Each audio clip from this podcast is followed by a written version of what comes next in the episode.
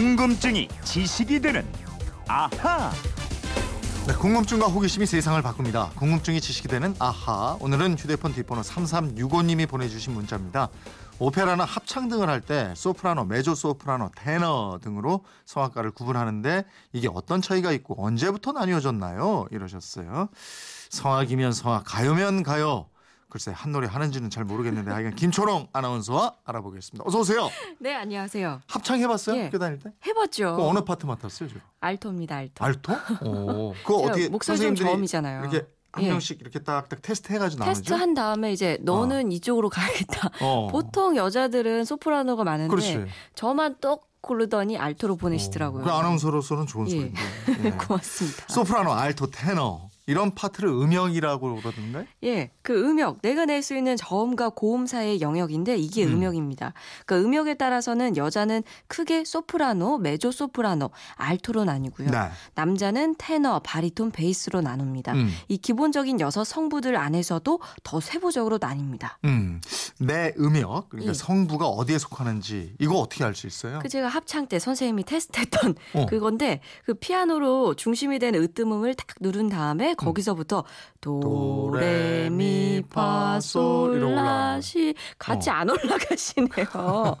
또 반대로 예, 예. 또 이렇게 도 시 라 솔 파 미 레 도 시 라 이렇게 쭉 요러- 해서 요렇게. 어디까지 내려가느냐? 어. 요 목소리가 갈라지거나 깨지지 음. 않고 낼 수 있는 음 역대를 확인하는 거죠. 네. 가장 잘낼수 있는 거 음. 그 높은 음부터 낮은 음, 요 사이를 내 음역이라고 할 수 있는데요. 네. 사람마다 다 달라요. 그렇죠. 예. 오페라나 합창 이런 거 할 때 각자 자신의 목소리에 맞는 음역의 노래를 부르게 되잖아요. 그렇죠. 그럼 이걸 언제부터 이렇게 나눠서 부르게 됐을까요? 근데 이게 생각보다 그렇게 오래되지 않았더라고요. 그래요? 서양에서는 16세기 이전까지는 음. 어느 누구도 독창으로 혼자서 노래하지 않았다고 그래요. 어. 특히 여성들 어. 성차별 탓에 노래를 아예 못했고요. 여성들은 노래를 아예 못하게 했어요. 예, 음. 남성들만 했어요. 네. 남성 고음에 속하는 테너나 바리톤 창법도 없었습니다. 아. 성당에서 부르는 합창이 유일했는데 이렇다 보니까 어느 순간 사람들이 합창에 실증을 내기 시작했어요. 그렇지 한음으로만 부르면 이거 저 뭐 단조롭잖아요. 그렇습니다. 실증 날만 하죠. 네. 그래서 당시 예술을 후원하던 귀족들 메세나라고 하죠. 음. 이 사람들이 이 문제를 놓고 의논을 하다가 고대 그리스 시절 유행한 연극, 비극이 처음부터 끝까지 노래로 공연됐다는 사실을 알게 됐습니다. 네. 그래서 아 이거구나 하고 곧바로 연극에 노래를 붙이기 시작했는데 네. 이게 바로 오페라의 시초가 됐어요. 아 그러면은 그때부터 공연할 때 솔로 가수들이 등장한 거예요. 그렇습니다. 음. 배우들이 차례대로 무대에 올라와서 연기를 하면서 노래를 부르기 시작했고요. 네. 이러면서 많은 성악가들이 나오기 시작했는데 이때는 소프라노랑 테너가 없던 시절이었고 음. 여자도 아직 노래를 부르지 않던 때예요. 아. 어린 시절에 거세를 한 가수, 거세 가수 아시죠? 일 카스트라토. 음. 이들이 노래를 불렀습니다.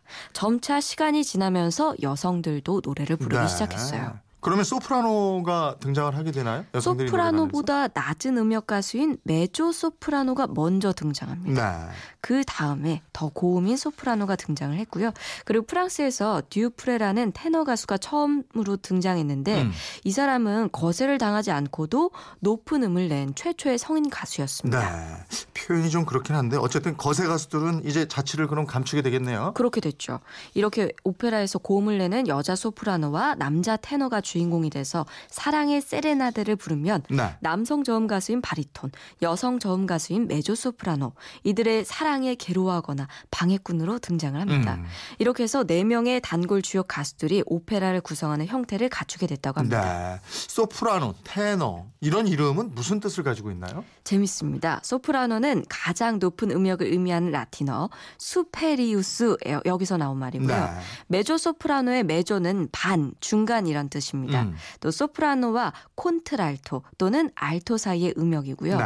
알토는 지금의 낮은 음역을 뜻하지만 원래 의미는 높음을 뜻하는 라틴어 알투스에서 유래한 것입니다. 음. 그러면 남성이 가장 높은 음역 테너는요? 테너 역시 라틴어 테네레에서 왔는데요. 네. 지속하다 이런 뜻입니다. 음. 그러니까 테너가 기본 선율을 길게 붙잡아주고 있다 그래서 이런 이름을 붙였고요. 음. 바리톤은 저음을 뜻하는 그리스어 바리토노스에서 나왔습니다. 네. 베이스 역시 낮음을 뜻하는 말 바수스에서 나왔습니다. 그렇군요. 아까 이런 기본 성부에서도 구체적으로 세부적으로 더 나뉜다 이랬는데 특히 소프라노가 또 여러 가지로 나뉘는 것 같더라고요. 네, 좀 쉽게 설명드릴게요. 우리가 잘 아는 소프라노, 조수미, 음. 홍혜경 이 두 분이 계신데 둘 다 소프라노 성부지만 차이가 있습니다. 소프라노 중에서 가장 가벼운 소리를 레제로 소프라노라고 하는데요. 네. 이 소리의 성질이 가벼워서 부드럽고 발랄하고 기민한 기교에 능하게 됩니다. 음. 일반인들은 흉내내기 어려운 높은 소리가 나오는데 리골레토라는 작품에 나오는 질다, 가면 무도회의 시종 오스카, 피가로의 결혼 중에 하녀 수잔나 이런 역할이 이 소리를 냅니다.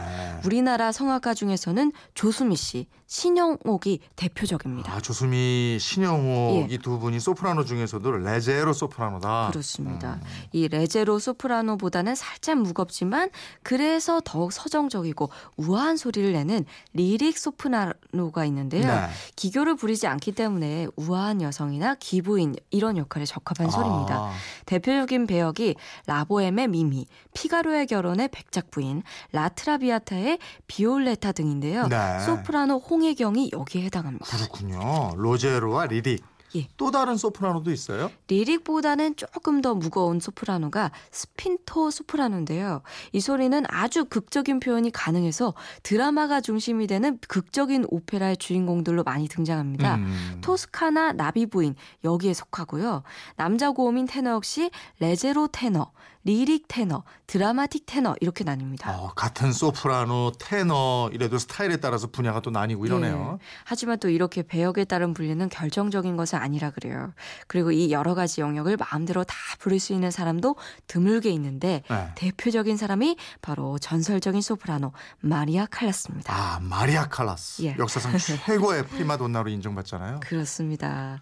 이 프리마돈나 주인공을 맡은 소프라노를 말하는데 prima가 첫째 으뜸이고요. 네. donna는 여성, 숙녀라는 의미입니다. 1977년에 사망한 마리아 칼라스. 마리아 칼라스의 위치는 프리마돈나의 계보 중에서도 독보적이라서 음악계에서는 소프라노의 역사를 BC, 즉 before 칼라스, 마리아 칼라스 전후로 나눠서 쓸 정도입니다. 음, 프리마돈나 있잖아요. 예. 프리마돈나 이렇게 나뉘잖아요. 예. 근데 마돈나 때문에 프리 마돈나 이렇게 맞아요. 프리 마돈나가 더 익숙하죠. 프리마 돈나 이렇게 되는 거예요. 오늘 예. 또 알게 되셨으면 예. 좋, 좋겠습니다. 마리아 예. 칼라스. 아, 3365님 덕분에 성악과 관련한 지식을 또 배우게 됐네요. 궁금증 풀리셨습니까? 선물 보내드리겠고요. 지금까지 궁금증이 지식이 되는 아하 김초롱 아나운서였습니다. 고맙습니다. 고맙습니다.